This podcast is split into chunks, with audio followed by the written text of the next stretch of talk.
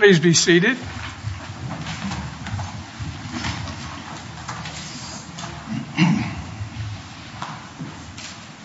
All right, we are about to hear um, United States v. Underwood and um, Mr. Wise. May it please the court. To convict a person under an 18666 violation, um, the government must establish agency. The government indicted the defendants in this case as employees of Chester County. They tried the case as if the defendants were employees of Chester County.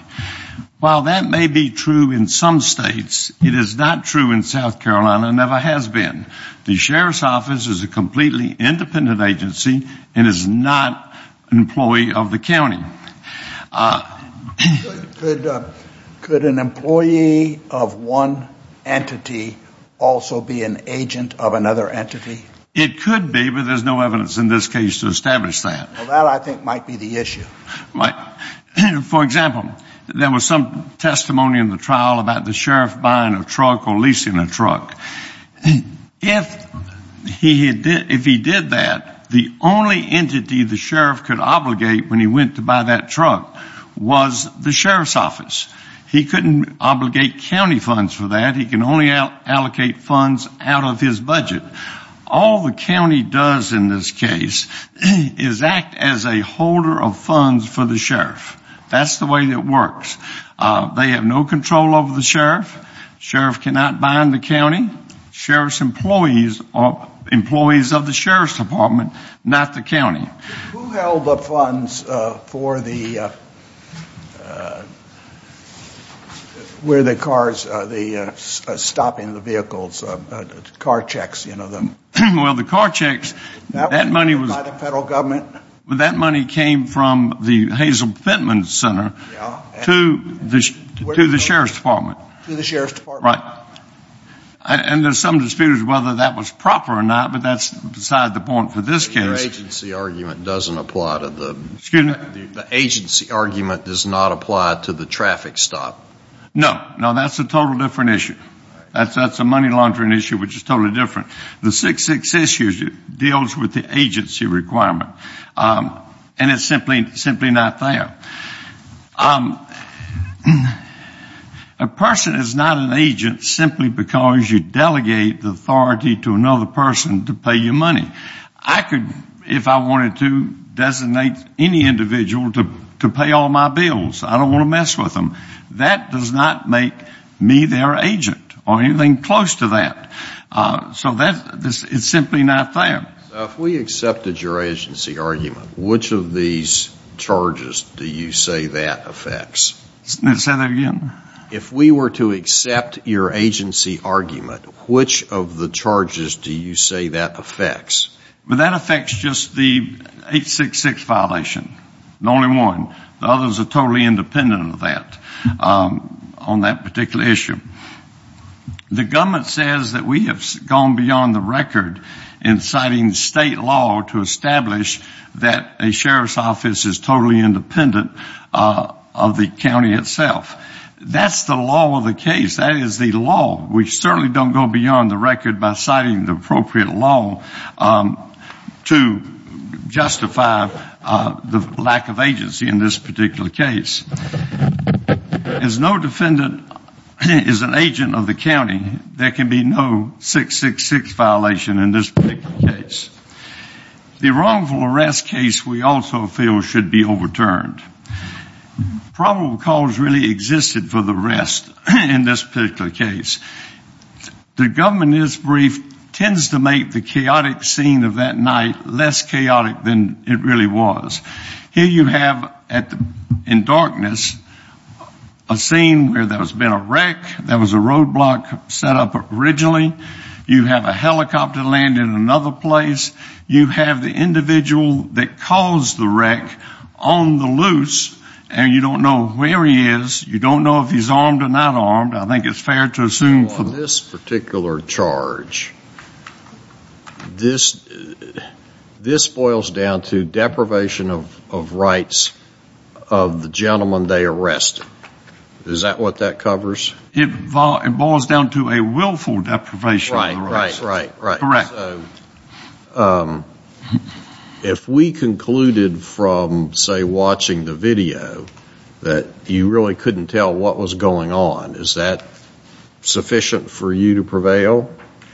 I think it is uh, because it doesn't meet the Jackson versus uh, Virginia case of, um, you know, substantial circumstantial evidence or even substantial direct evidence to justify conviction in this case. And if you've got to look at the facts under the sheriff's perspective, not with Monday morning quarterback, but at the time of this incident, he had a young African-American male walking in his yard, at times walking out of the yard, um, when what they were looking for was a young African-American male. So even if he's walking in his yard, someone down the road, some deputy coming by, could perceive that's the suspect. So for the sheriff to tell Mr. Simpson, look, just stay on your porch, was a very reasonable request under the circumstances. But Mr. Simpson elected not to do that. Whether he got in the road is, you know, frankly debatable. Um, how far he went, where the road begins and ends, we don't know um, for sure based on this record. So when Mr. Simpson goes out there uh, and then goes beyond the fence, if if he had started walking out in the road, some deputy 100 yards away could have seen him, believed him to be the suspect, and unfortunately made it more tragic than it than it turned out to be. So clearly I think Mr. Simpson's actions tended to hinder the investigation they were engaging in. And under the common law um, obstruction of justice, simply hindering the investigation is enough to justify a a conviction. Now, as to Mr. Neal, the record clearly establishes that Mr. Neal knew nothing of what was going on between Sheriff Underwood and Mr. Simpson. He came to the scene late. He came to the scene after the video ended. All he did was follow the order of his superior, put the cuffs on him, and he did. This court cannot afford to tell deputies you need to question a direct order from a superior because if you don't question it, you could go to jail for wrongful arrest. Um, that's just simply not a good policy. Mr. Neal had the right to assume that he was operating in good faith.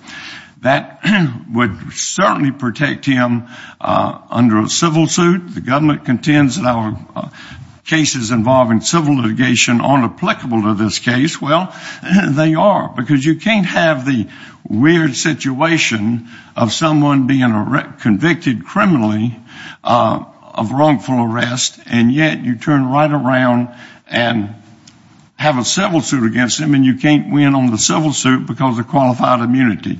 So the qualified immunity standard should be looked at in this particular case. And the reason is the qualified immunity standard simply takes out the willfulness of a wrongful arrest. It means that the officer was operating in good faith, and if he was operating in good faith, it can't be a willful willful violation.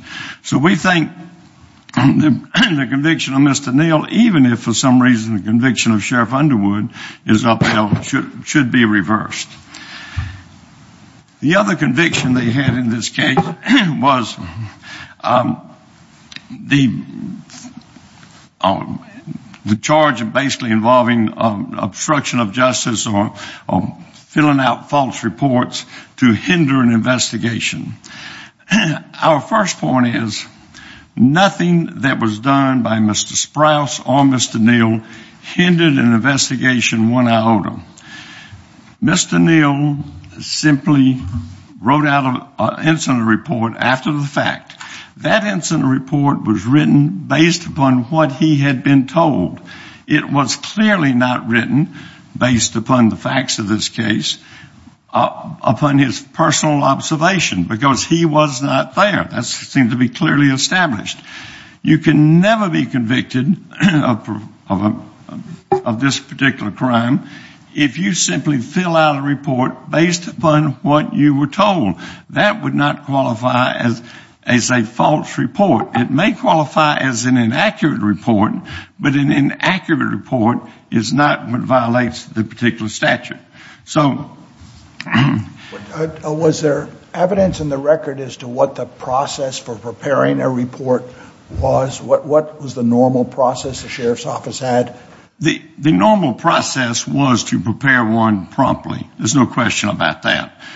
This was not prepared promptly. No, it wasn't. And that uh, my question really is going to the fact, I think you make a good point about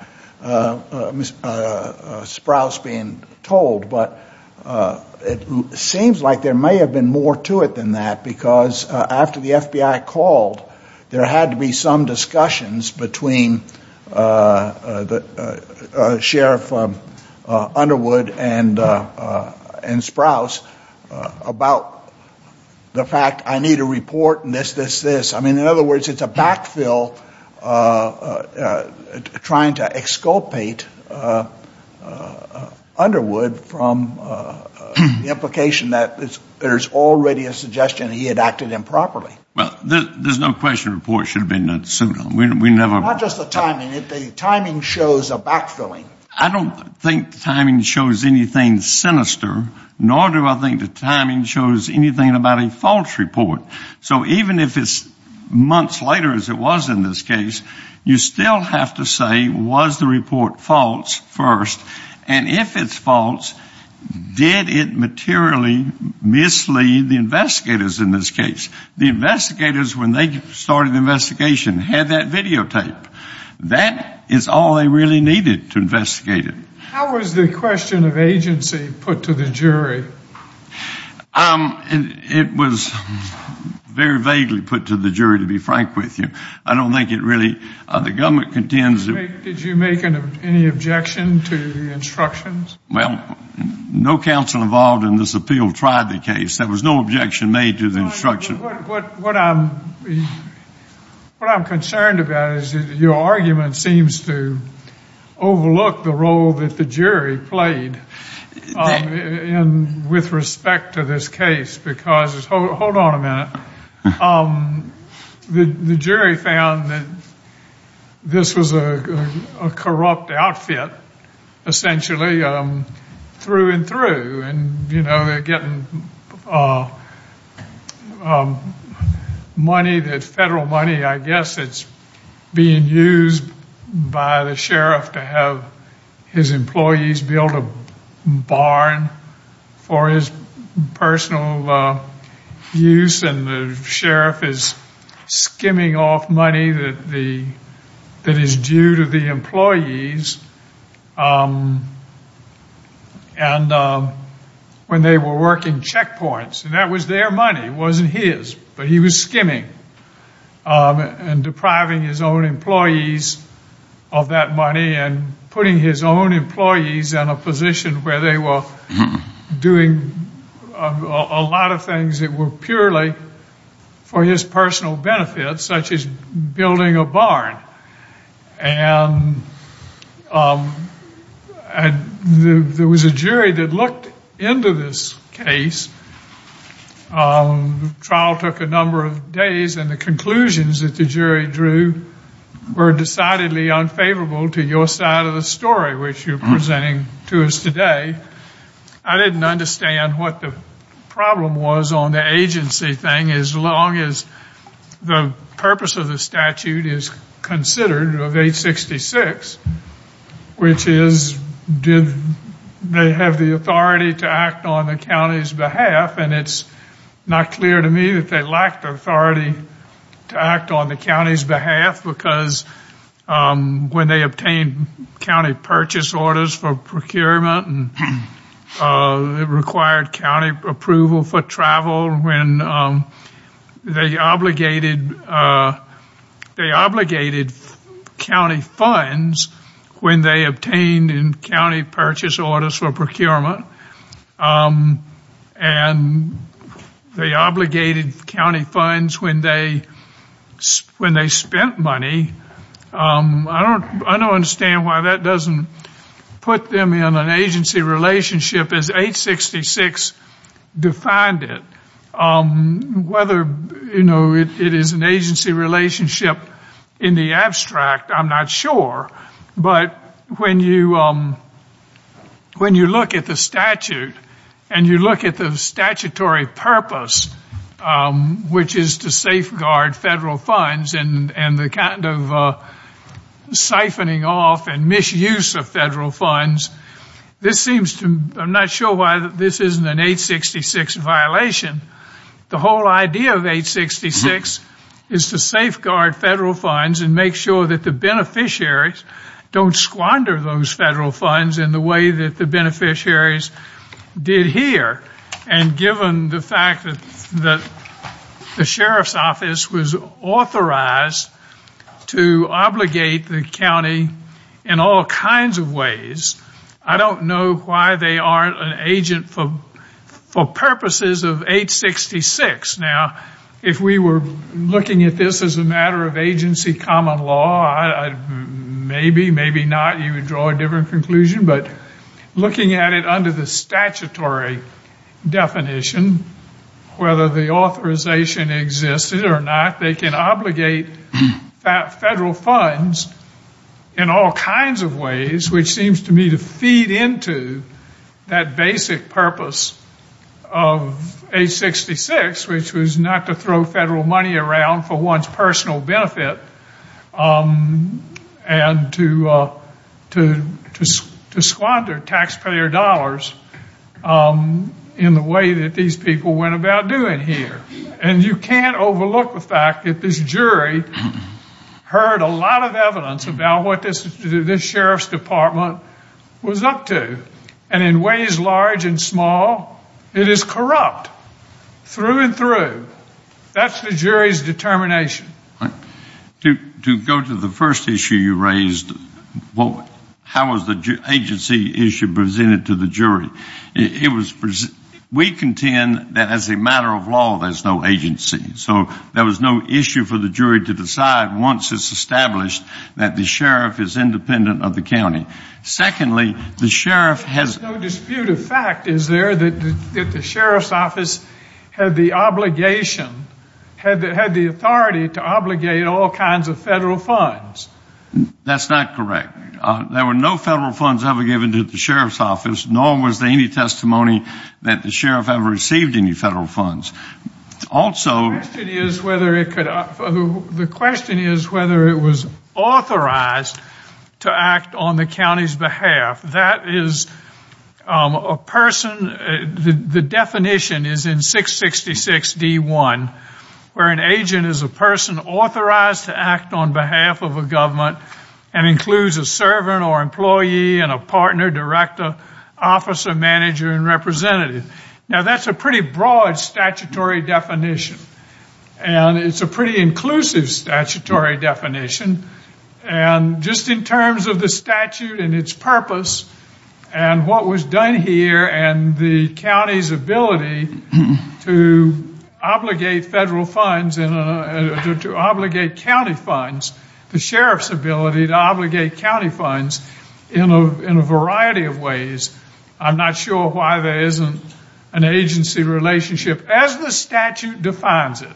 The sheriff has zero ability to allocate county funds. The sheriff has all the ability... The ability uh, to obligate county funds. He does not.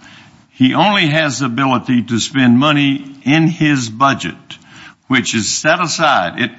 The county collects taxpayers' money, some of which, by South Carolina law, they're obligated to give to the sheriff to run his office, some of which goes to the county.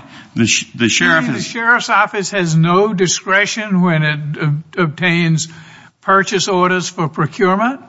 That's correct. As far as it it has no discretion as far as obligating the county funds. He has all the discretion to obligate the money allocated to the sheriff's department. In terms of the orders of procurement that they um that the sheriff's office signs, the sheriff's office is the one that makes out those orders of procurement. And if it if it does, the county is obligated to pay them. Well, no, the county is not obligated to pay a dime. The county is only obligated to pay what's in the sheriff's budget, which they have allocated previously. That's why I say the sheriff has no ability to go out in the community of Chester, charge a truck to the county of Chester, and make the county of Chester pay for it. If he did that, the dealership would then sue the sheriff's department, not the county of Chester. So they're two very distinct entities. It's all the county of Chester really does is disperse money allocated to the sheriff's department. And that's why he has no obligation, no ability to bind the county or spend the county money. Um, I have one quick question. Okay, Judge Agee has a question. Before we got back on the agency point, hmm? you were discussing the falsification of records. And I take it for both Neal and Sprouse, the government's argument is they omitted a fact. Sprouse didn't say he took a cell phone, for instance.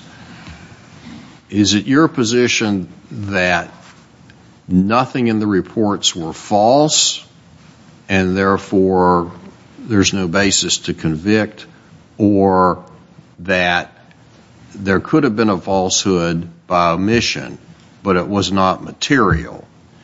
It's it's a combination of both. As to Neal, nothing was false.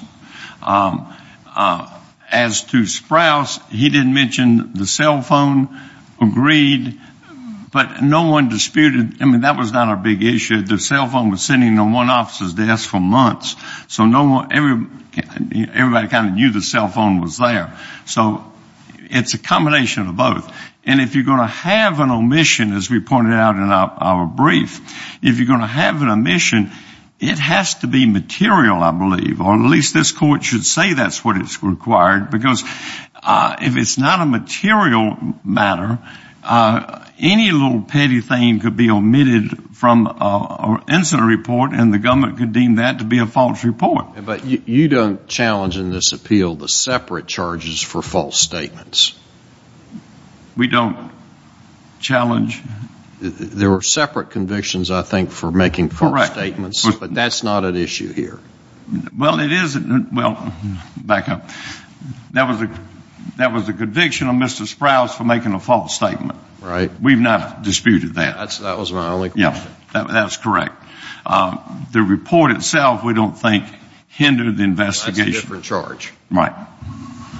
Thank you. I feel like I've sometimes been being treated to uh, in these these cases as a shell game, where you have a local bureaucracy.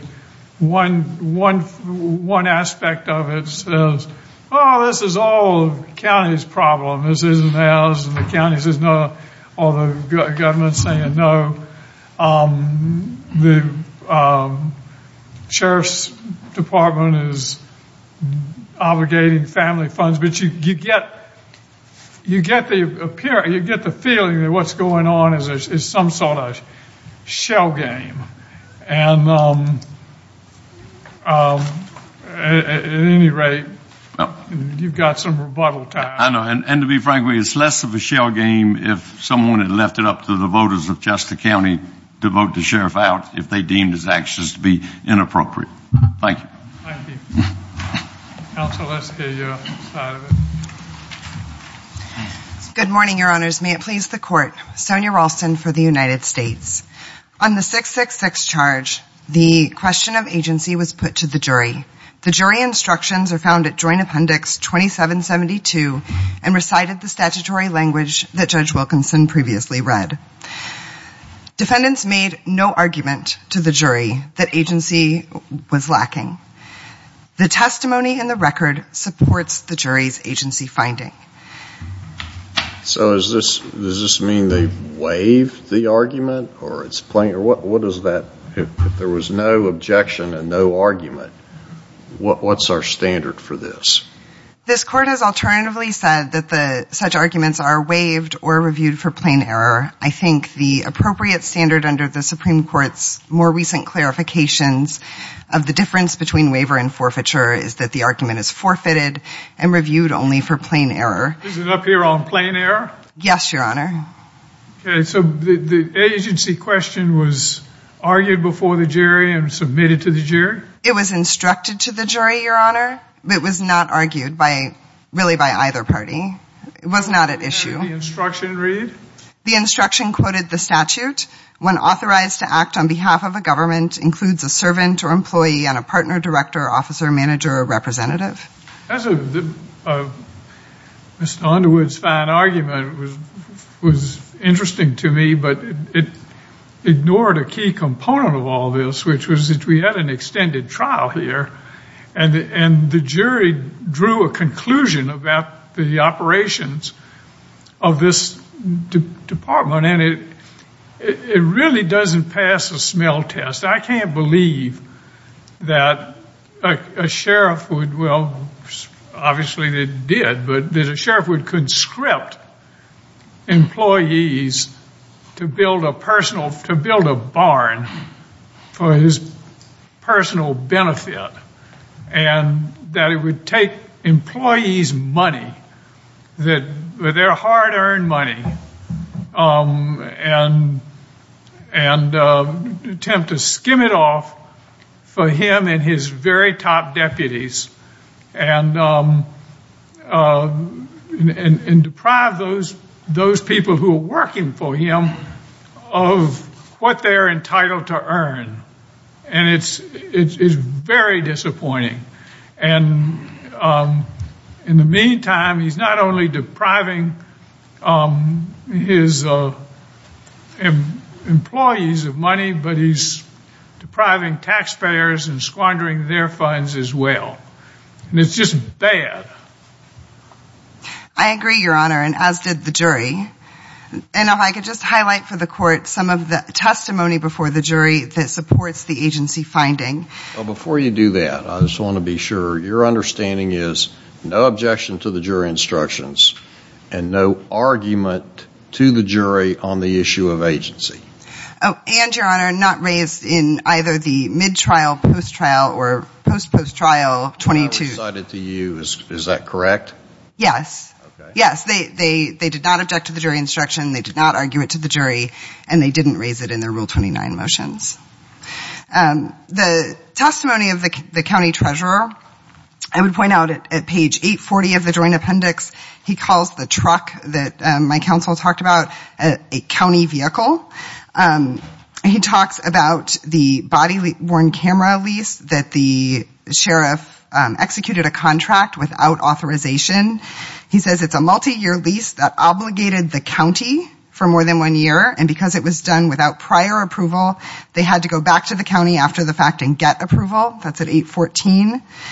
Uh, they admit in the reply brief that the county appropriates the funds for the sheriff's office. That's at page 13 to 14 of the reply brief. The county controls the bank accounts at 805. They paid the sheriff's office employees at 807.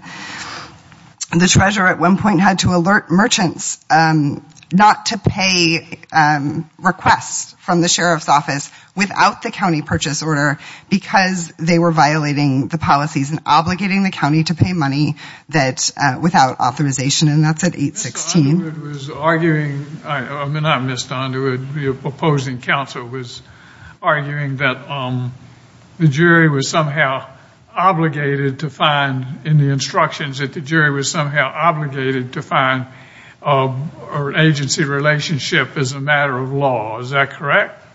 Um, I understand their argument to be that the court should have precluded this question from going to the jury because the lack of agency as a matter of law is so clear.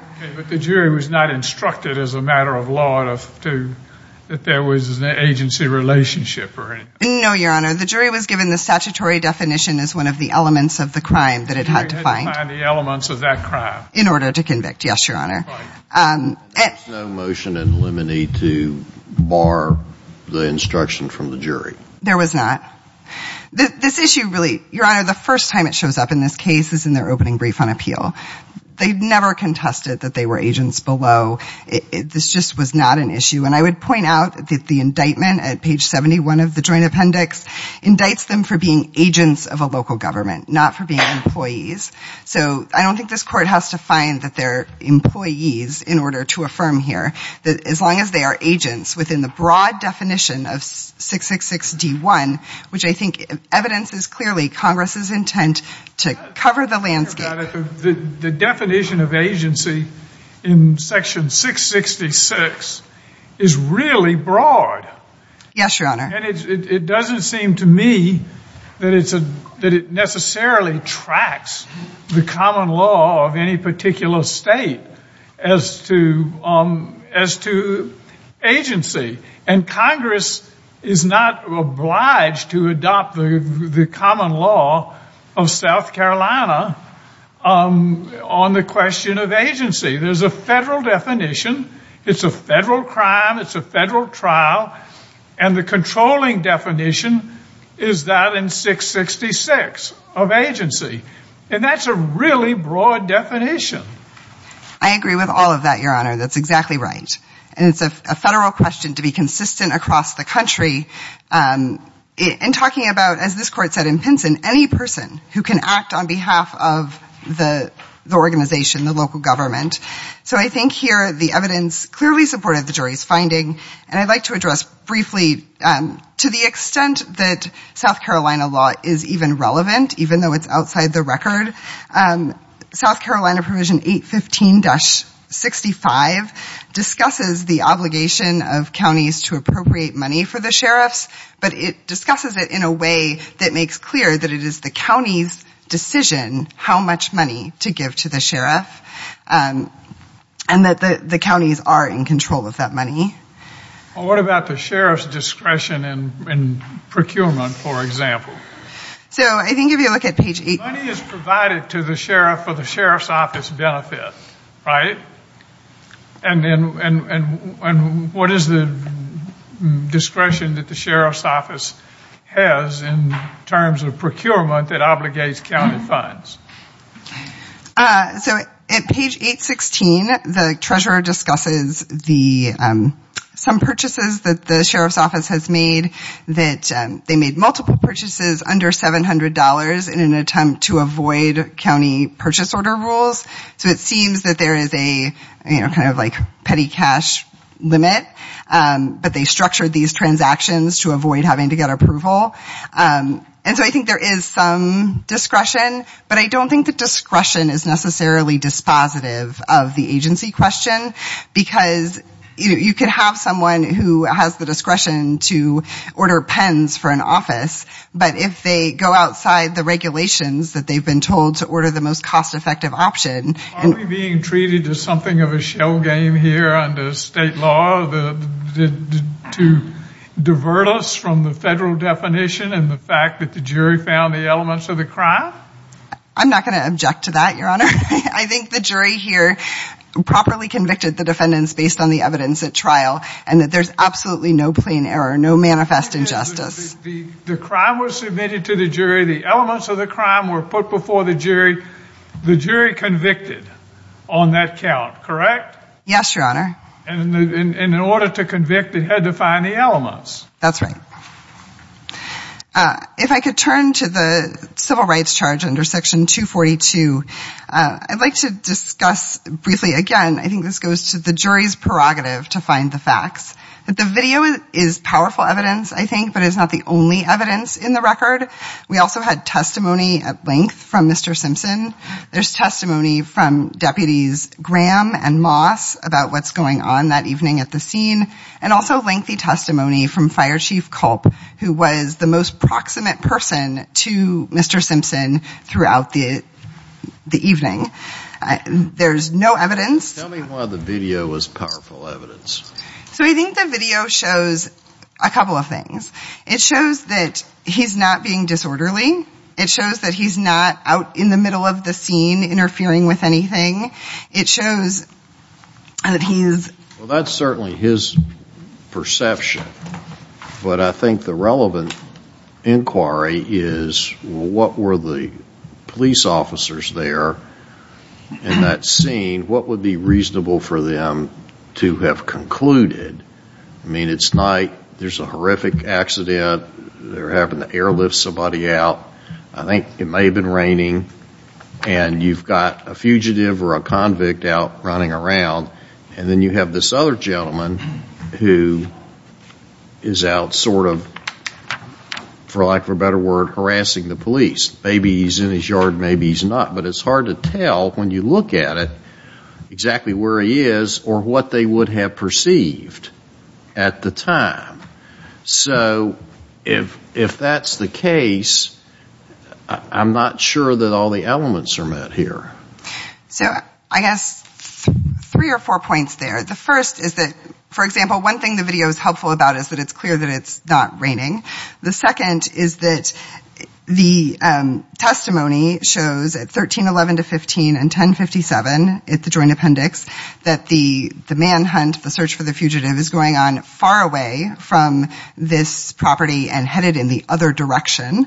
Um, that you can see on the video that he is staying where he is, right? He's in his yard or he's right in front of the fence. Which he testified unobjected to and without cross-examination at 1133 and 1176 that that grassy area is his yard. Uh, and I think that... In the middle of the night like that, how are they going to be able to make those sorts of delineations? So I think that... Why is it unreasonable for them to conclude that, you know, this guy's getting out where he can interfere with things and we've got a lot of other things going on. We need to get him away from here. That just doesn't seem unreasonable to me. So I understand. So I think I'd like to clarify two things. There are two potential charges that could be the basis for the probable cause arrest. A disorderly conduct and an obstruction of justice. The whether he's in his yard goes to the disorderly conduct question um, because that has to be like a public disorderly conduct. Um, so like out in the highway. The obstruction question, which I take Your Honor's question to be more aimed at, doesn't have that element. Um, but I point Your Honor to the jury instructions at 2260 to 61 where the court instructs over two paragraphs a definition of probable cause that multiple times invokes the objectively reasonable officer. It discusses evaluating the facts as they were seen by the officer on the scene and discusses looking at um, the evidence based on all the circumstances.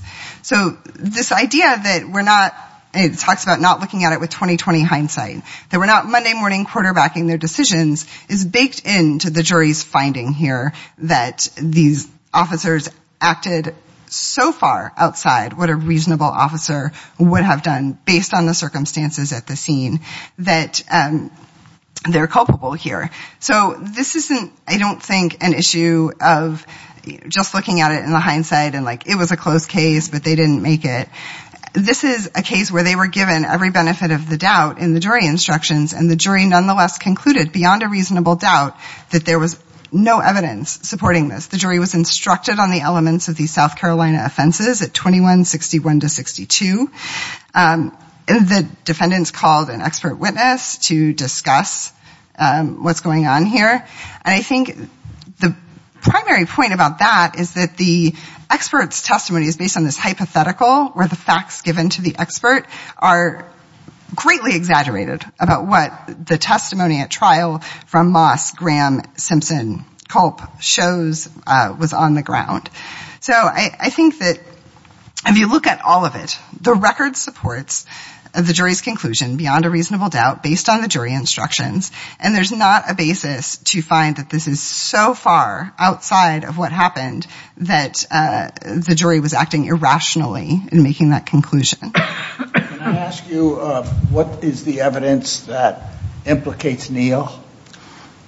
Yes, Your Honor. So I think the most powerful evidence there is his essentially confession later that he would have done the same thing.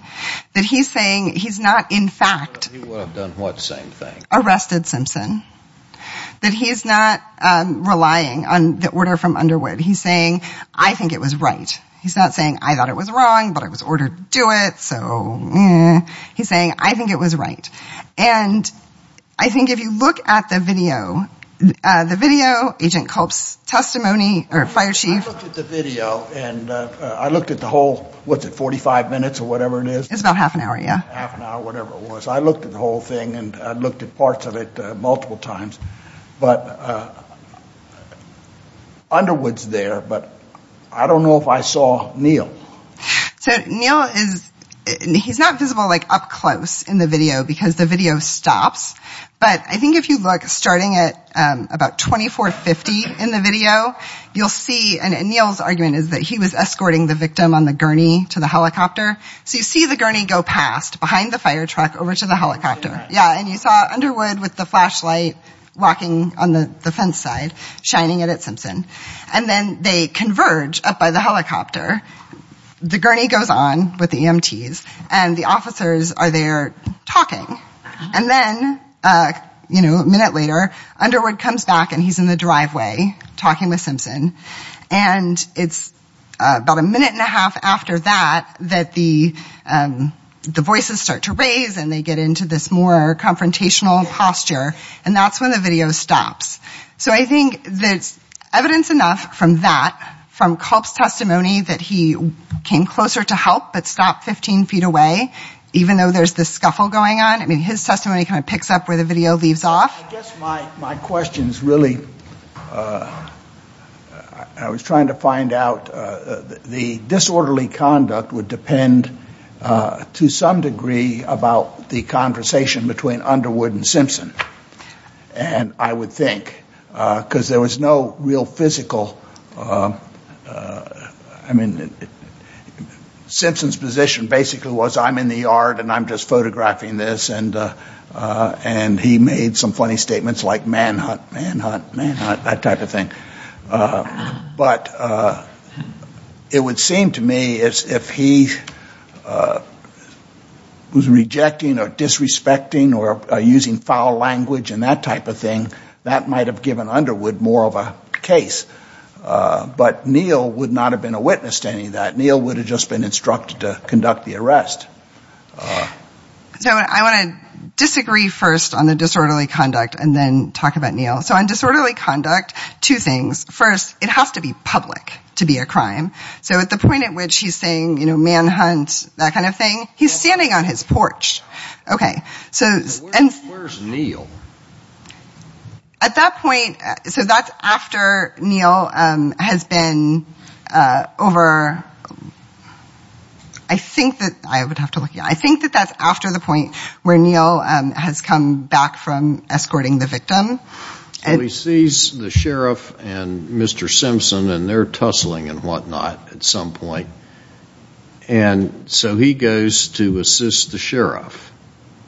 What is his act that, where is his intent to deprive him of his constitutional rights? So it's a reckless disregard is the standard. And I think the reckless disregard comes in two ways. Either that he saw what happened, right, because he's there, and I think you can infer that from the video from Culp's testimony, and that he saw what happened, he knows, he's presumed to know South Carolina law as an officer, and that it doesn't arise to the level of probable cause. So I think that's one. The other is that his claim on appeal is that, you know, I wasn't close enough to know anything. And if he wasn't close enough to know anything and he says I would have arrested him anyway, that's worse, right? That's beyond a reckless disregard. It's saying, you know, I'm going to go out and arrest people for no good reason at all. So I think that either way, it's willfulness. Well, I'm going to arrest him because he's fighting on the porch with the sheriff. That's after the sheriff has started the fight, which I think it's clear that you can, at that point, um, because Underwood or Neal is there close enough to put the handcuffs on, like immediately thereafter, that he would have seen that. And I think... To avoid the charge, what he needed to do was arrest the sheriff. I think he could have done nothing. He could have broken up the fight without arresting anyone. I think he had options. And also, if he genuinely believed that it was wrong, even if he had followed the order, he could have immediately said, I think this is wrong, we shouldn't take him to jail. But instead, he sends him to be booked, to be put on a 24-hour hold, to not complete the police report. You know, I think that the the evidence of not doing the police report is consciousness of guilt, right? That if he thought it was legit, he would have written it up right away. And I think this leads to, if I could just briefly discuss the 1519 for just a moment. Okay. Um, I'd just like to point out that it's an intent-based statute. Their argument is it didn't actually obstruct justice, and that's irrelevant. As long as the defendant intended to obstruct justice, that's enough. And then Neal makes affirmative false statements, and as to Sprouse's omission, materiality isn't an element in the sense that it has to actually be material. But if the defendant, to have the intent, if the defendant believes it to be material, even if he's wrong, right, that's what Yielding says about if you overestimate the importance of your falsified record, you're still guilty, right? It's an intent-based statute. So the question is, what did the defendant intend? And I think here, based on the timeline, which if you look at Supplemental Appendix 4 is laid out clearly, that they do this after the FBI calls in order to influence the FBI's investigation. So there are two issues here that we've been discussing. One is with respect to the arrest, um, and another is with respect to the report. Um, I want to just try to make sure I get your your view on on each of those. Um, on the arrest, I understand your view to be that the video as such showed that he was not interfering with with justice in any way, that all he was doing was was was filming from his own yard. Is that correct? The video plus the testimony of the four witnesses. The video plus the testimony showed that he he wasn't attempting to interfere, that he was simply filming the event from from his own property. Yes. Um, So does the arrest count? Who does that go who does that go against?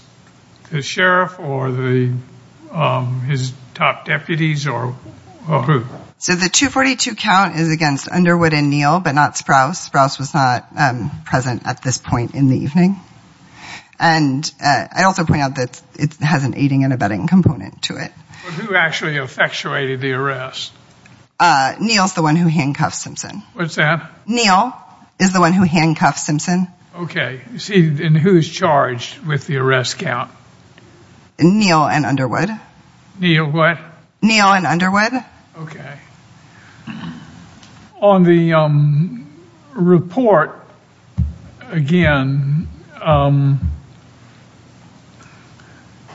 say that the three false entries, and Judge Agee brings up the point that um, there are a lot of police reports that don't represent definitive words on the subject. They simply represent a recollection um, by the officer um, of what occurred at the time.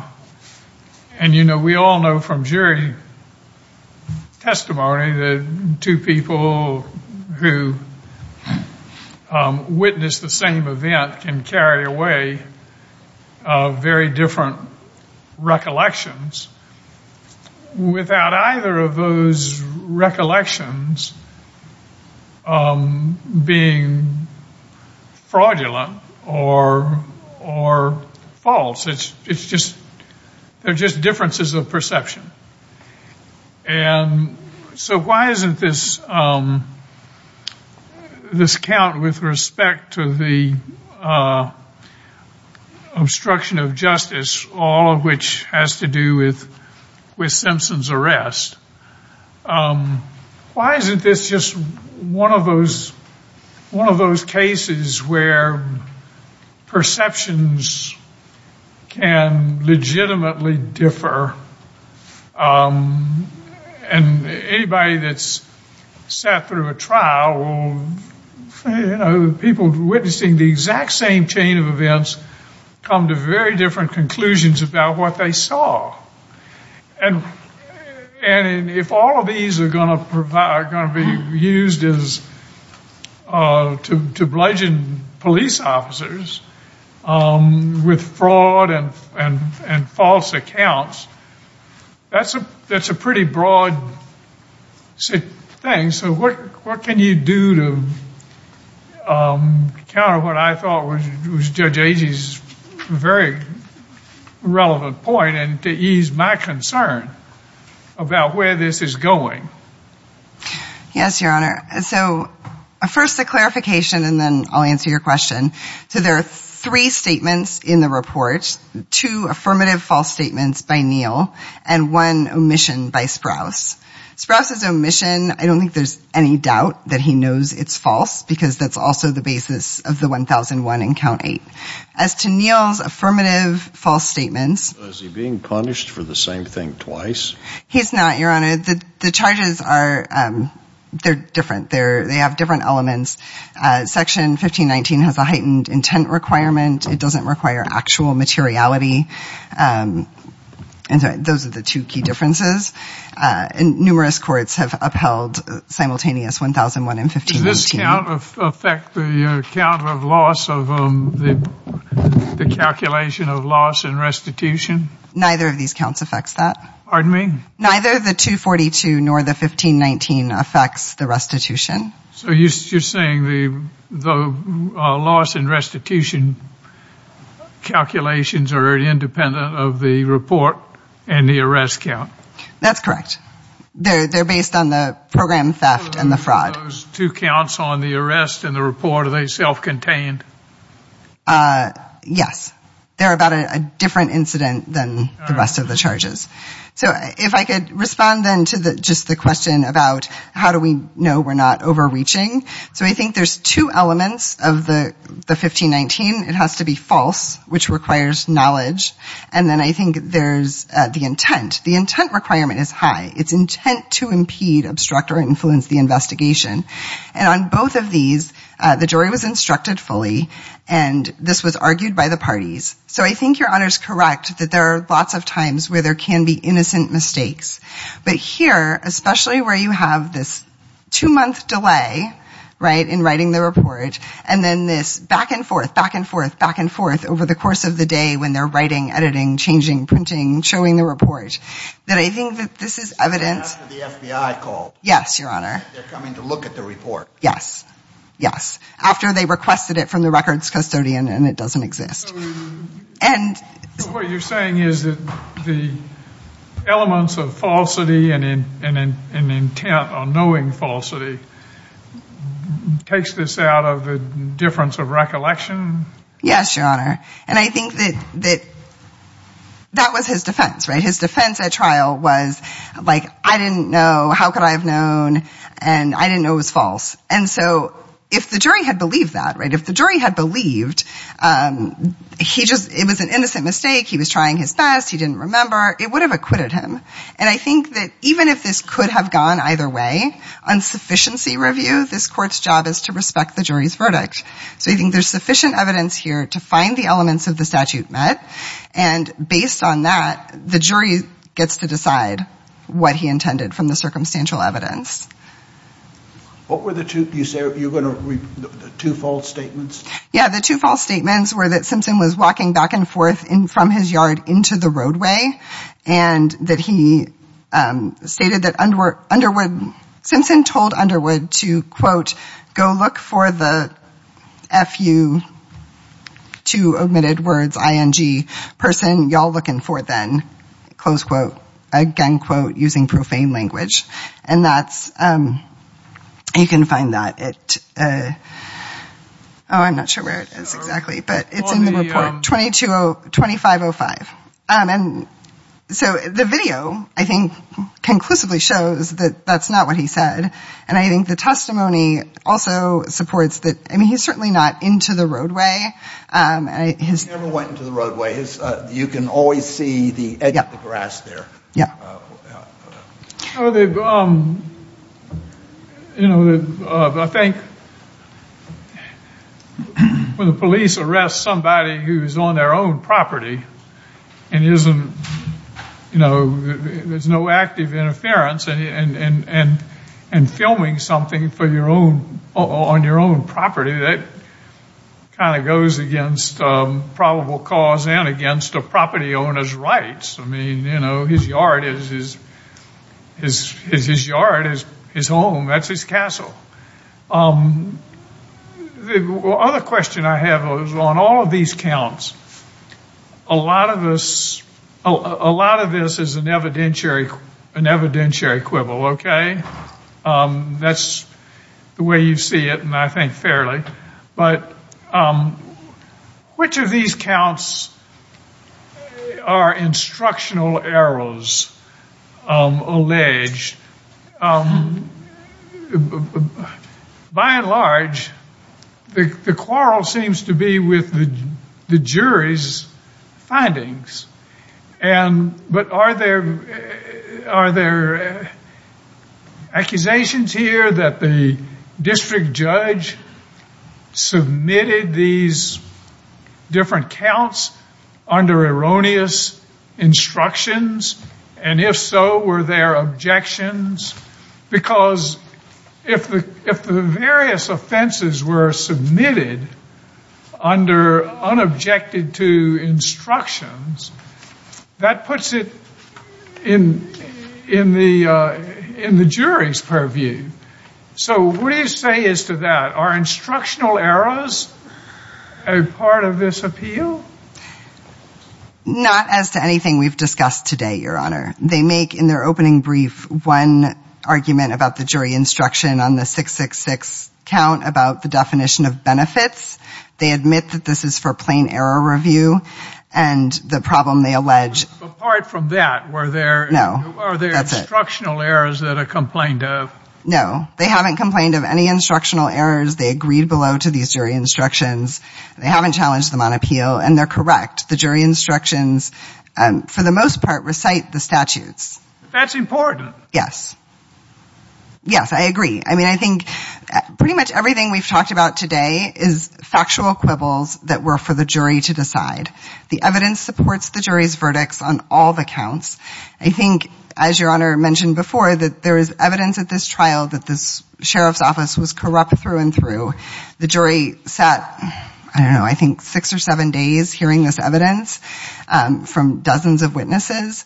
So I think the jury's verdict here should be respected, and we ask, unless there are further questions, we ask the court to affirm uh, across the board.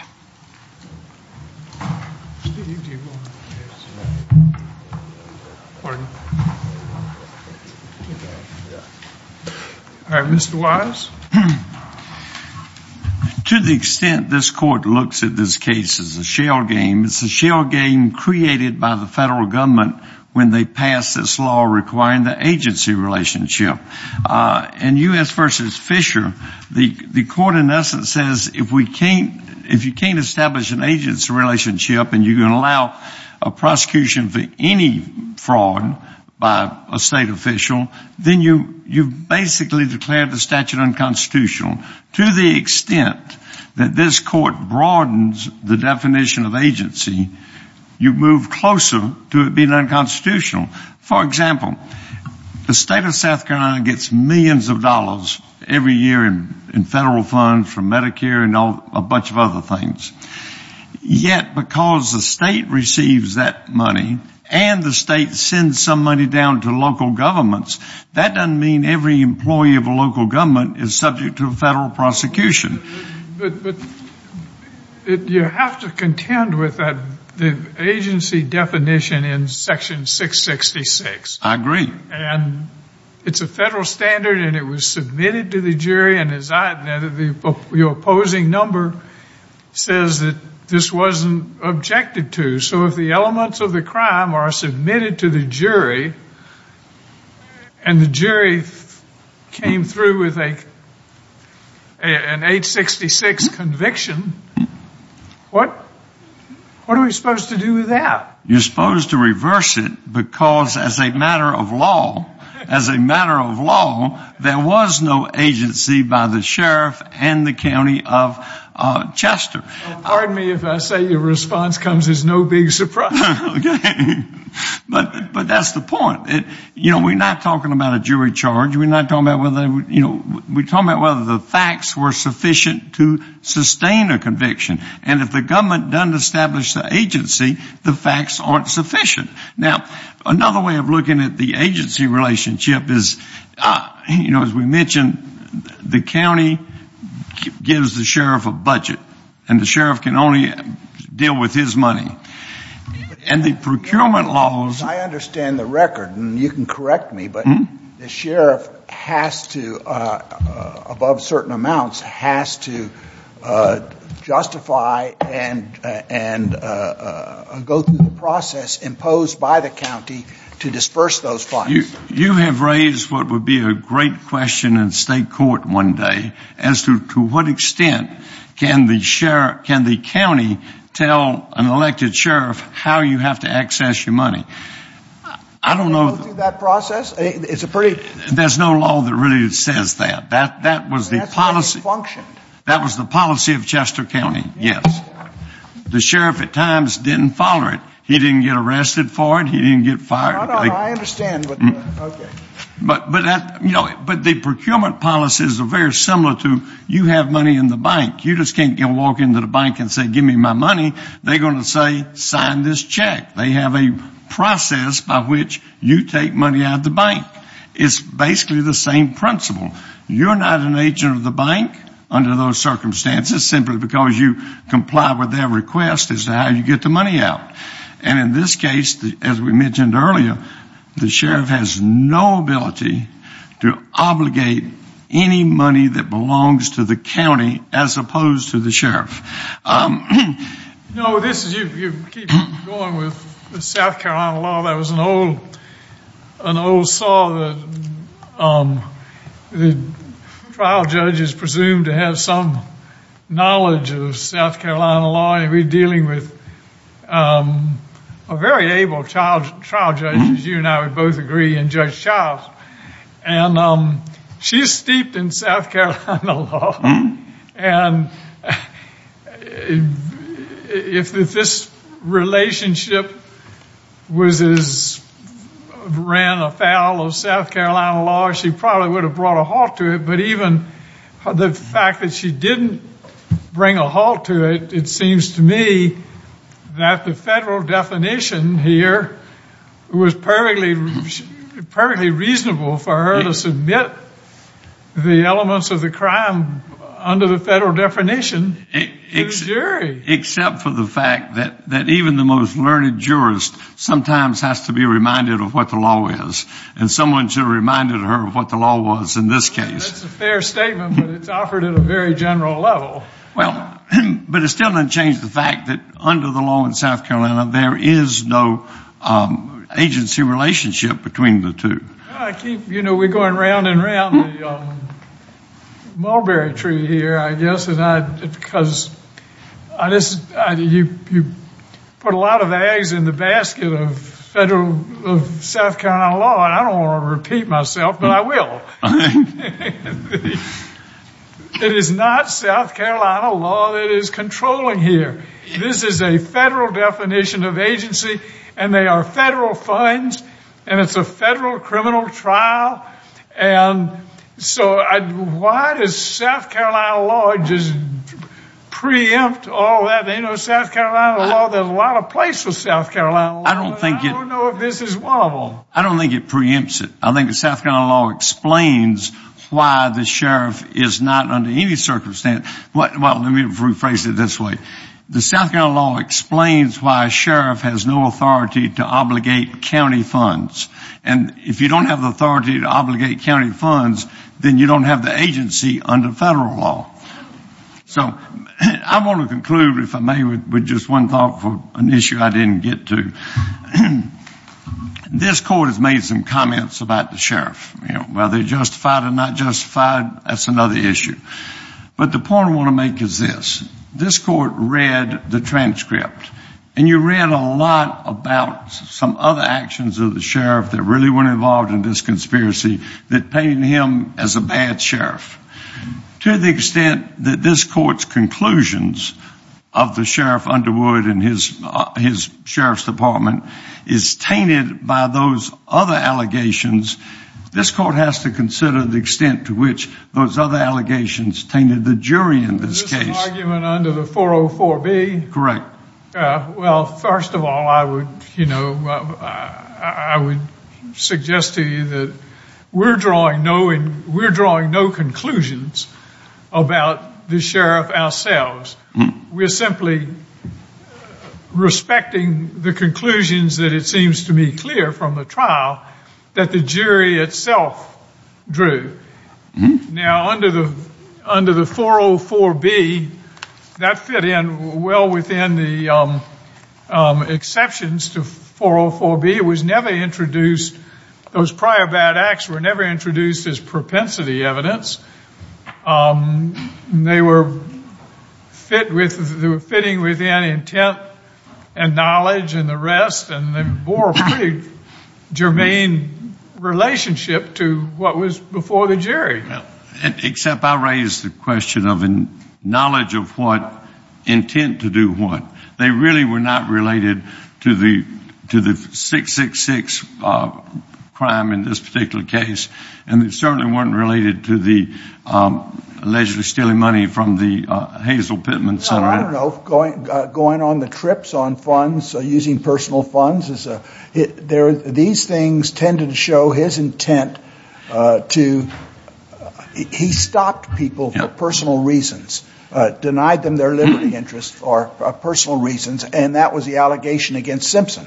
Right, uh, but but they really have no relation to whether or not he was an agent of of the county, or whether or not it was fraudulent. The skimming and the misuse of funds, they building the barn and going on the trip. And also briefly on the Hazel Pittman issue, which we have not discussed much of, the judge charged in this case that to the jury that the government had to prove the money was stolen from Hazel Pittman. Government didn't do that. There was no testimony in this record by any Hazel Pittman person that they were defrauded of a single dime by Sheriff Underwood with the forms he filled out at any time. May have defrauded fellow workers. That was not the issue before the jury, and you have to go by what was the issue before the jury, not what someone wishes the issue was before the jury. When you add it all up, it's a bad, bad picture. But we still have we still have a process by which, even if it's a bad picture, it has to comply with the law. You had a full jury trial, but when you talk about the skimming and the trips and the barn and and um, misuse of funds and one thing after another, and the jury wanted to clean up the act in that in that county because there was a lot of bad, bad stuff going on. And if uh, but you've had your day in court.